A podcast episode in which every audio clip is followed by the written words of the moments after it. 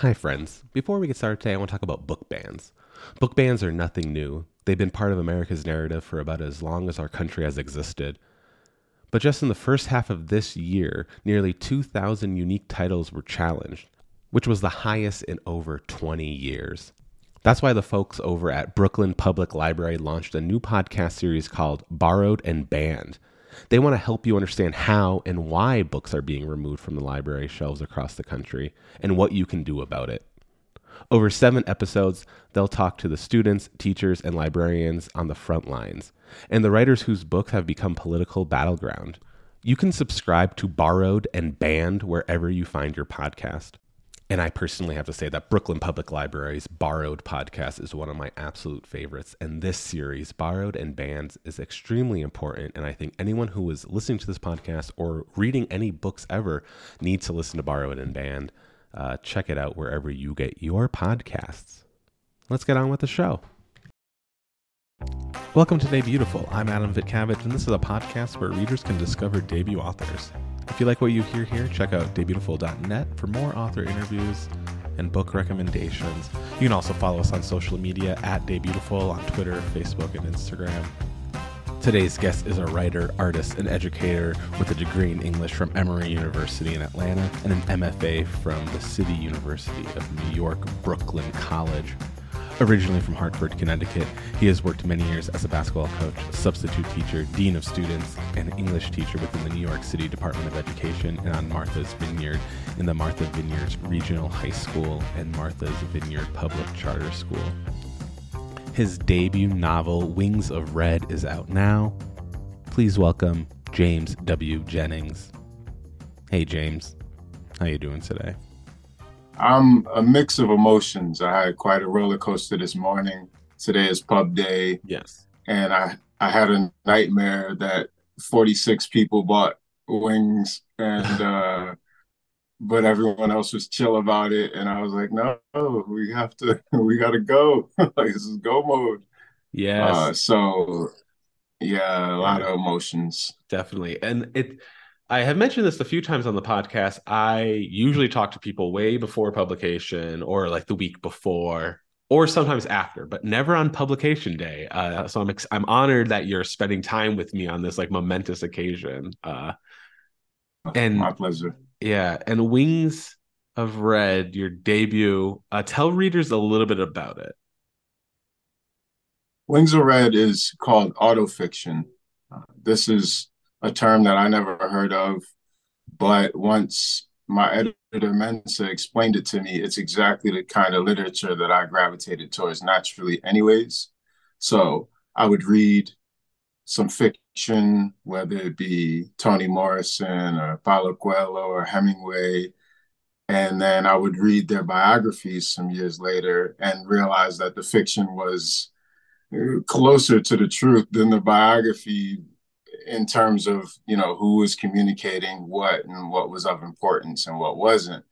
And so autofiction fits in, into that kind of lane where the story itself is trying to get at a deeper truth and it a lot of it is actually reality. So my my work is way closer to wings is way closer to reality than most writers would be comfortable uh doing but that's that's what it I for some reason I had an intuition that I had to tell my story, and then also there's characters in there that are no longer here, and that's been a kind of theme in my life is memorializing people and moments which wouldn't necessarily penetrate popular culture, but I knew was important, or you know, morbidly wouldn't survive, and I knew had to carry on in some way. Mm-hmm uh, you mentioned that this is closer to your truth than most writers would be comfortable. I'll read a little bit about like the book's description. Uh, June Papers is the 28 year old MFA grad with a felony record. Quote, the classic young, black, and gifted American misfit. He's also a substitute teacher. He's also homeless. So, how much of June Papers is James W. Jennings? In that, oh, sentence? that's all. Yeah. yeah, all of that checked all the boxes. There's more. I kept it out though. yeah, for sure. So yeah. um, when you started writing, uh, when did you start writing? How did it become a passion of yours? So my this is a long story, but yeah. I'll make it as short as possible. Do it as long as you I want. Up, okay, so I grew up on a, a, street called Love Lane in the north end of Hartford, Connecticut. That's where I spent my early developmental years. And I didn't know it at the time. To me, it was one of the greatest places in the world. We could, you know, my grandmother did a lot of the raising for me, and my other grandmother lived across the street. I still remember being like a little look both ways and just mm-hmm. like actually learning to look both ways before I crossed the street into my other grandmother's wonderland. And you know, to have two grandmothers love as a as a kid and friend my Timothy, my best friend, he lived next door, and then Michael and Keto and Damien, all of my friends, it was a community, you know, and it was, to me, it was just so much fun. There would be things that popped up where I was like, oh, that's, it was a pretty violent place in terms of like fights, but not too many shootings and stuff like that. But of course, I was born in 1981, so those formative years were in the 80s, and crack, uh, the the first pandemic came in, and it's hard to describe now looking back how uh, impactful that was on my life. But it really it really changed a lot of things. And so um, i had to figure out as i was discovering who i was i had to also discover where i came from and it turns out it was a very violent place it was it's one of the 20 worst places in the United States. It's a federally designated, uh, they call it a promise zone or a something zone where they mm-hmm. throw millions of dollars to try to get the literacy rate up because it's one of the lowest literacy rates in the country or in poverty and all, all, all the bad boxes that you could check, it, it checks them. But for me, growing up, I, I, I loved it, you know. And when we moved, my grandmother realized that it was becoming too violent and we had to get out of there. So mm-hmm. that started us moving, and then we ended up being homeless here and there, and you know everything just kind of fell apart at that point. But we still had a kind of a core um, ethos, which was like no matter how rough it gets, be a good person. You know, as Bearpaw said, when you take, make sure to give back you know. So I just learned about character at a very early age. Um, I don't even know if I answered your question, no, but no, no. I had to. You know, I think that's important to understand. Um, uh, and then getting like more into like your upbringing with like the writing. Did you were your did your grandma's push like, hey, you got to read, you got to learn to write? Was that part of like your that upbringing, or did you learn that later? I'm glad. So thank you. So the literature aspect, I remember the moment my grandmother forced me to read. It was we'd moved. We were in Newington, Connecticut. It was me, my best friend Timothy. I think he was staying with us at the time, and my cousin Michael. We were like the three, the three amigos. Yeah, yeah. And she, I think this was seventh or eighth grade, and she forced us all to read for. I remember the day when she forced us to read because I Timothy didn't mind. He just got went went ahead and read. Michael fought it. I I fought it because I didn't really want to read at all. Like it was the last thing I wanted to do. And I read a book called Maniac Magee, and mm-hmm. it, it Joseph Spinelli, and it changed my life. It was about a white kid who grew up on the other side of the track, so he was culturally black, and he wasn't accepted in either really, but he was magical and uh, that for that hour, I realized, okay, there's something here for me. Um, and it's bizarre because Michael and Timothy, they're no longer here. And, and so there's, there's something there that's so rich, but I don't necessarily have the tools yet to, you know, get inside of it and figure out what it is. But I remember reading became a big thing and then writing was just a way of getting good grades. I knew if I got good grades, my grandmother would be happy, and I always wanted to make her happy and proud. And she's just such a sweet, amazing person. But uh, so the writing, I never really took that serious until Timothy transitioned because he taught me how to be an artist, like uh, painting and writing and everything. Mm-hmm. But he was so good, I never thought I could come anywhere near uh, his level. So writing gave me a way of being a creative and coming somewhat near his level.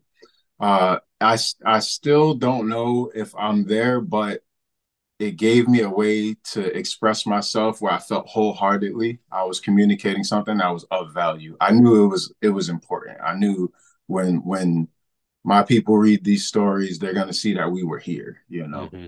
So yeah. the literature came, yeah, the writing came a little afterwards. Yeah, I'll get there. I I love that you bring up Maniac Magee Uh, because of this, I is also one of my favorite books from when I was a kid. And you and I, no had, yeah, yeah, and you and I had what fairly different upbringings, um, you know. But the fact that you and I both connected with the same book is why I do what I do and you do what you do because literature can change lives and shape lives no matter who you are. Uh, yeah, I just find it amazing that you brought up like my favorite book from a kid. You know what I mean? Like it just it's wild. Yeah. It's one of those books too where you it's it's telling that we're talking about Maniac Magee right now because it's a book that you don't have to like literature to yeah. to read it. It yeah. you know, and that's kind of I write I write for those types of people who uh, you know, there. Yeah. I, I read a review this morning. I made the mistake of like checking Goodreads, and someone wrote. They gave me like a three star, and they wrote like, uh, no, interesting, but I wouldn't read again. And I'm thinking like, first I'm just hurt, and then I'm thinking, that's what you take away from someone's uh, life's work yeah. that's actually communicating to you at a heart level is interesting, but you wouldn't read it. Like, you know, so I'm not, yeah. I'm not writing for that type of reader. Uh, it, it's more for people who don't necessarily read and who I'm around that I love. I'm like, I'm trying to convince them that reading is is something that is of value because of what it does to your uh, imaginary muscles, you know.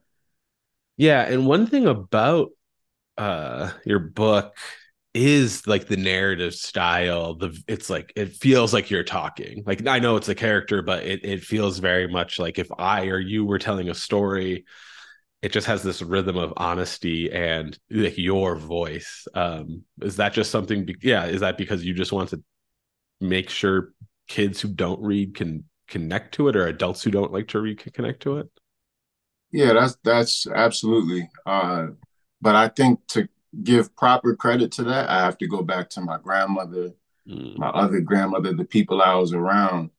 Um, I've told this story many times with my students, and but when my grandmother told the story, it was as if it didn't matter who was in the room. It didn't matter if you're black, white, rich, poor. Like, and, when she told the story, everyone who was in the space felt her connection. So, it, and at, at, first I thought, well, she's really good at telling stories.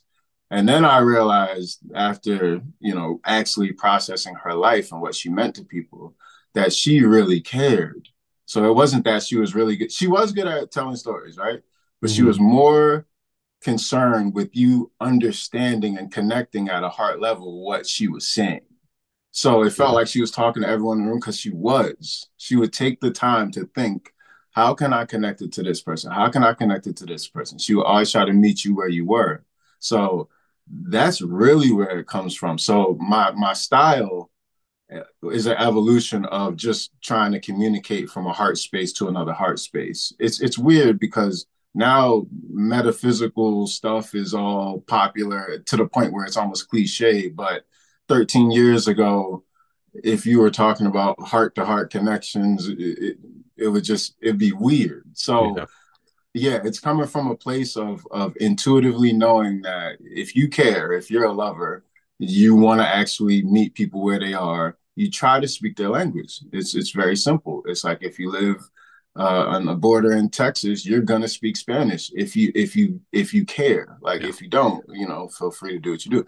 But the the style in and of itself came from storytellers, just a deep rich history. I, I think that's one of my greatest inheritances is the storytellers I was around. Yeah. Um, not for the craft though, for the for the concern. And then also once I got into the craft, it was very important for me to once I wrote something, I needed to read it aloud.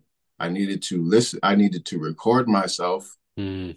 and then listen to it. So it could if I if I listened to it and if you know 20 paragraphs in it started to feel like it wasn't a story worth telling, I would have to figure out how to make it more storytelling than anything. I'm not really concerned with like the hero's journey and you know, I, I, am still I wish I could do better character development at this point, but there's some stories that are more important than the characters. That's what I feel. So that's that's the style. Yeah, for sure. I mean, yeah, you, you mentioned you want to be better, and, and, and Wings of Red is brilliant. I I truly loved it, and I think the beautiful thing I can't wait to watch in your career is how how much you'll learn and how much you'll grow and how much you'll change because Wings of Red, and I mean this in the best possible way, was raw. It felt like this was a story you had to tell and you didn't care about yeah, like you said, you didn't care about X, Y, and Z. You didn't care if it would be published or if it would be um, bingeable by every single person. But it's like so honest, and it feels that way on every single page. Um, right. Yeah, and and and your your grandmas, the storytellers, did they? I mean, did you ever think you were going to get uh, go to college in Atlanta, you get an MFA in New York City. Like, how did, did did they put you on an education path? Did you always know grades will get me out of whatever situation you were in?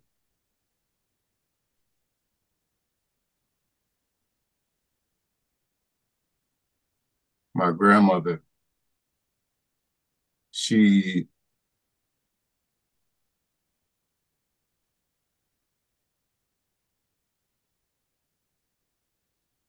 she just always reinforced education. I'm sorry, but no, I, I take your time. It's an emotional day. Mm-hmm. So I went to college as a backup plan. I didn't think I would live past 27. I didn't care to live past 27. And I'm a nerd, right? So coming mm-hmm. from what I come from. But my grandmother told me, uh, I would say in my 30s, she had a heart to heart with me. And she said, actually, it wasn't even with me. She told uh, I, my aunt or someone who I was around. So I, I heard it. And she said, if if I didn't move, if we didn't move from Hartford, James would have became one of the biggest drug dealers in the Northeast. So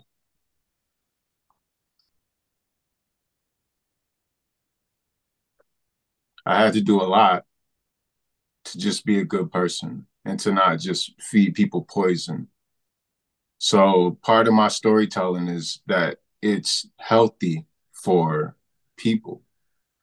You know, so you put wings up against any other literary work that's not as willing to go towards the truth as that. And I think it's healthier. Like it's healthier to know oneself. It's healthier to know one story. Even if it's not yours, you relate to it more than just say, you know, escapism or something like that. So it's it it's really it becomes very emotional for me to remember all of what went into wings, mm-hmm. especially with my grandmother um convincing me to somehow she just she drilled education enough where I said, okay, I'll go to college as a backup plan, and I know it'll make Nana happy. And even going to Brooklyn College, I was at a creative writing workshop called Callaloo, which uh, I lucked up on again because uh, Jim Grimsley read my work and he was my teacher at Emory and he said, James, you have talent, you got to work on it. Like uh, there's this opportunity. I'm going to get you published in this thing. I said, oh, that's fantastic. He tried. They decided not to publish my work, but they offered me a spot at uh, in their creative writing workshops, which was a two week intensive thing in College Station, Texas, uh, Texas A&M called mm-hmm. Callaloo. I'd never heard about it literary journal, all of that. So I went and the people I it was the first time I was around writers where I said we were all so different. We just happened to be people of color mostly, but our styles and upbringings we were all so different. But it, I, I promise you, it was as if all of the talent level was the same. It's very bizarre. So mm-hmm. everyone had their little magical uh, tricks, and we all learned from each other. Uh, but one of the participants, uh, Rosanna, said you should apply to Brooklyn College since you're in Brooklyn and it's one of the top 25 MFA programs and nobody really knows that. So it'd be good bang for your buck. And it was the one place that I applied and I didn't even have the money for the application fee. I applied there. I ended up living in Atlanta in the trap house basically mm-hmm. when I got the phone call from Michael Cunningham accepting me to Brooklyn College. He's like, Yeah, this is I didn't know who he was at the time. yeah. He's like, Hey, this is Michael Cunningham. Uh, we would like to offer you a position at Brooklyn College, you read whatever. It was really good. And I was like, I didn't even give you the, the application fee. He's like, Yeah, it doesn't matter. Your writing's good. Like, and then I Googled him and I was like, oh, shit. Yeah. this is crazy. Yeah. it was a magical trip. Uh, you know, education being enforced, but also the magic that allowed me to get my MFA was pretty special. Yeah. Uh, I'm gonna I'm gonna stay on the education track and talk about your for seven years you were the dean of students or a dean of students in yep. New York City's Department of Education. So education yep. is still a part of your or was still a part of your life for a very long time. It sounds yeah, like. yeah. It depends on who you talk to. You'll hear a whole different version of me. Sure. Um, yeah. But in the so I two weeks ago or three weeks ago I submitted my letter of resignation. Mm-hmm. Sorry. Uh, two weeks ago, I submitted my letter of resignation to the New York City Department of Education. I was running our internship program, work based learning, helping yes. students find jobs and connecting them with my network. It was just amazing. It was one of the best jobs, but uh, unfortunately, the environment became very toxic for uh, me. I'm yeah. not, you know, I don't think uh, I don't need to get into the details, but essentially the work that I wanted to do and the boxes that needed to be checked by administration in the school yeah. were just different. Mm-hmm. Uh, but so that was a full circle moment for me because I got to go back to the school where I started. The school that's depicted in Wings is the school that I was at. Um, prior to that, I was teaching English in, at uh, Martha's Vineyard Public Charter School for two mm-hmm. years. And prior to that, I was teaching English at the Martha's Vineyard Regional School. Mm-hmm. Prior to that, I and I was subbing there, so it was another full circle moment. And yeah, I've been the dean of students, basketball, boys varsity basketball coach for many, many years. I said seven because I couldn't remember exactly sure, how many. Yeah.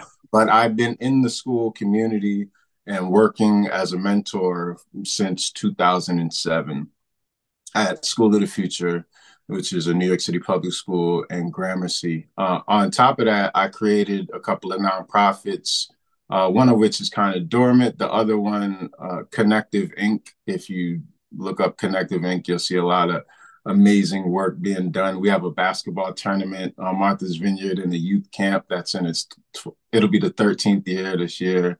Uh, uh, sorry, it was the 12th year this year.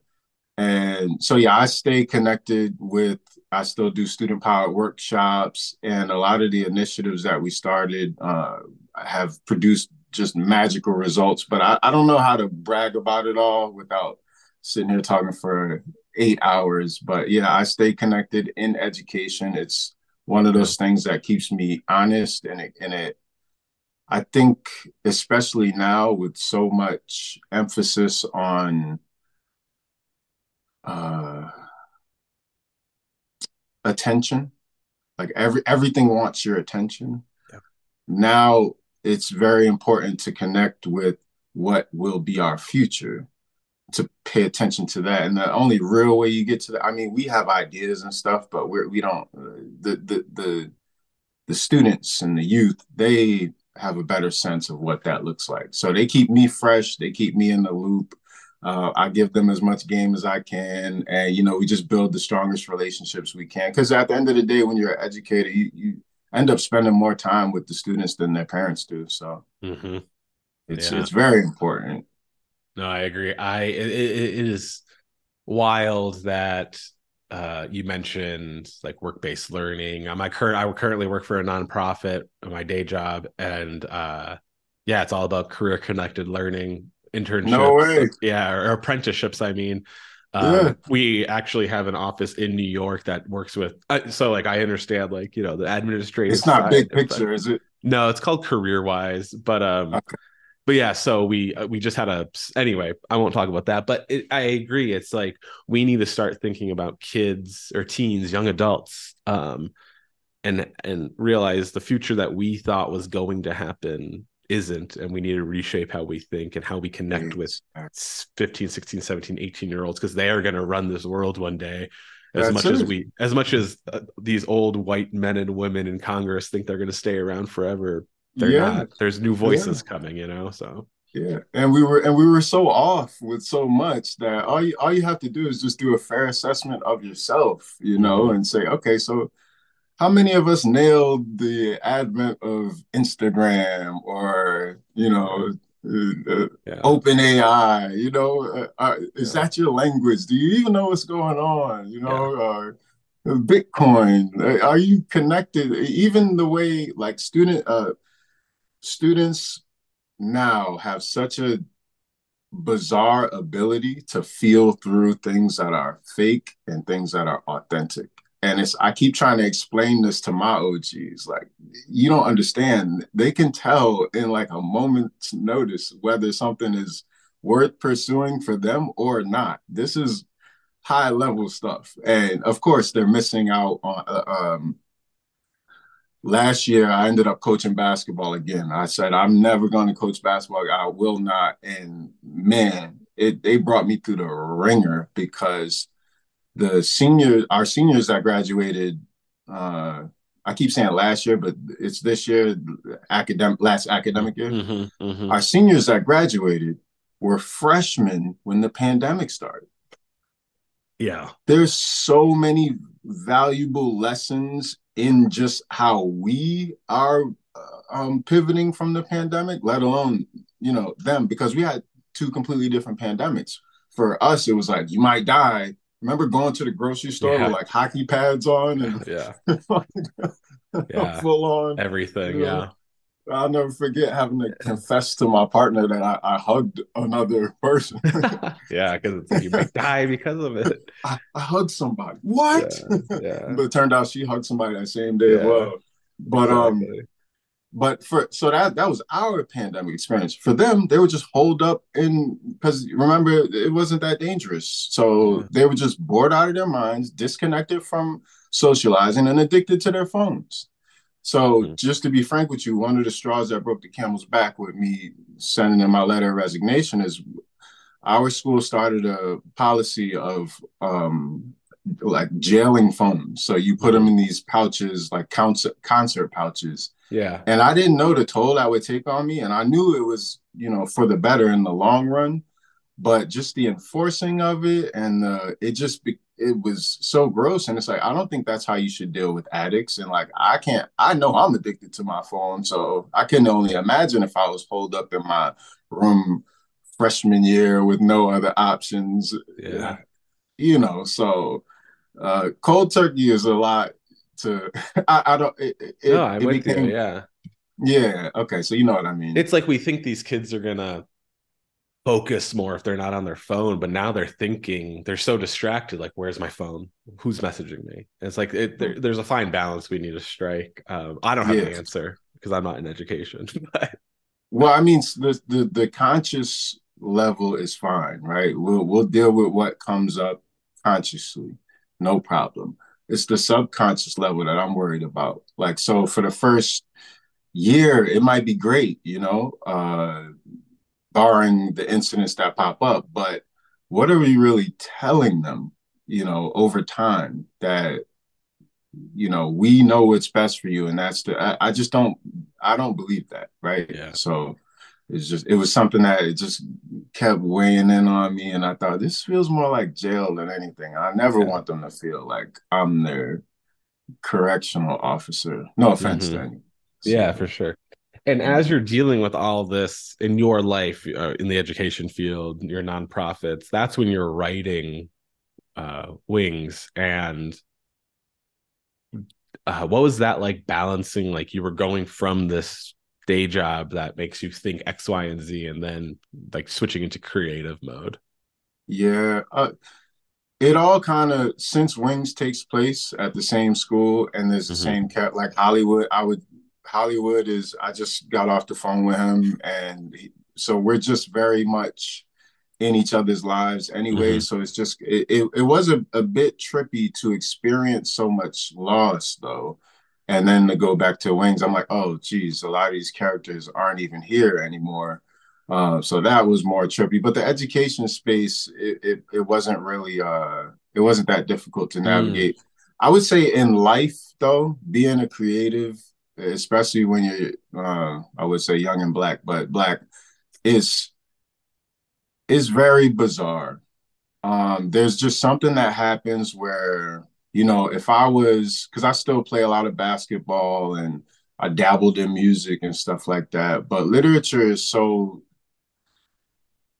unique in the black community that it's hard to unless it's something that's like I hate to call it cliche, but unless you're tackling one of the big like, oh, somebody's oppressing me or um, you know, it, it I guess it is the the the the the black tropes, the cliches, and unless you're focused on those, it's hard to even make like a to make a, a, a ripple in what's going on because attention is so focused elsewhere, yeah. you know.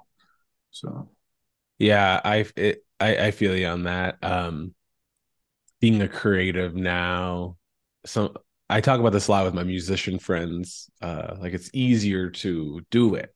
Like there's more resources now than ever, but to do it well takes time mm-hmm. and practice still. Just because you can do it doesn't mean you're it's worth doing or you're good at it instantly or you have to your voice needs to be a certain uh, point of view to get a get noticed sometimes and it's like a game sure. you know what i mean like there's it's all there's still it's still a the business side of things is so interesting yeah it's a very much a game and it's like i refuse to play off rip so i know that i'm gonna i'm gonna write a whatever i produce it will connect with the people who need to know this story anyways. Yeah. And the rest that that will be its legacy is that it will do some healing, it will do some loving, it will do they'll be able to at the very least see themselves. And anyone who's interested in truth and knowledge of self, they'll get the gems because there's a lot of gems in there that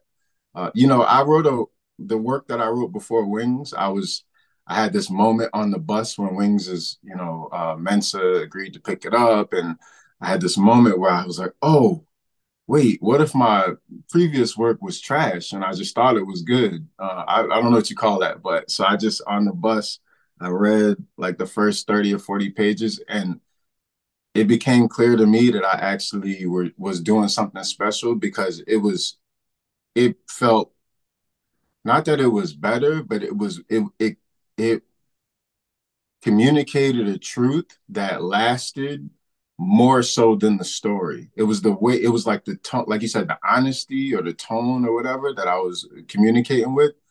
It felt healing to me, and I wrote it. You know, so I'm yeah. sitting there like, oh, this is, oh, okay, we're good because yeah, we're okay for sure. And yeah. I'll end with this. Um, you know, people are going to start connecting with you. The book's out, uh, messaging you, finding you. What's one thing you want everyone to know about the book? Whether it's, you know, a kid reading it, a former coworker, some random white guy from Denver interviewing you on a podcast. What uh, like, what do you hope people walk away from when they close Wings of Red? To be honest, Wings of Red is a conversation starter and it's a place where if you're interested in cutting out the bullshit excuse my french mm-hmm. and actually dealing with people and their hearts and truth you know that's where wings of red come the title comes from uh, June is just getting smashed and he has his hopes up and then he gets smashed again. He does something desperate and doesn't work out and he doesn't know what he's doing. It's towards the end and he coaches up this young woman who's on the basketball court and she's got a scar and just this kind of passion that he can he sees her you know what what she's doing on the court is expressing something that he knows the language right and she actually she suggests that homework should be illegal. And he's like, what are you talking about? Because he told her, you know, make sure you get good grades. If, if you want to be a student athlete, you got to get good grades, a student athlete. And she mm-hmm. convinced him that homework should be illegal by saying, when I go home, I don't I don't have a quiet space that I can go to. So when you tell me to go home for two hours and work like that's just that's not equitable. That's crazy. That that makes no sense. Like where am i i'm supposed to go to the library? And so he's yeah. he's like oh my god this this kid she just convinced me homework is inequitable right? So he's on a bench and he, he's dealing with his life and reeling and he says a prayer for her. And he, he's not even religious like that but he prays that she faces her greatest fears and adversity and flies it not away from them, but into it and towards them until her wings burn forever red. So it's just like having this optimism for, or maybe not optimism, but having this well wishing, heartfelt passion for good people to endure and to carry on conversations that actually matter. And it's a cry for like their attention because it's so easy to look at everything else, but know yourself first know your truth you know? So that's wings is about me knowing myself and part of that is i got lucky. I was raised by, around people who care and who love who are willing to spread love at, at cost. So that's what wings is. Thank you so much to james w. Jennings for coming on the Debutiful podcast to discuss his debut novel wings of red you can find him on Instagram at James W. Jennings, and you can learn more about his nonprofit at collectiveinc.org. You can find Debutiful at debutiful.net and on all social media at Debutiful. And as always, I'm Adam. This is Debutiful, and you're all beautiful.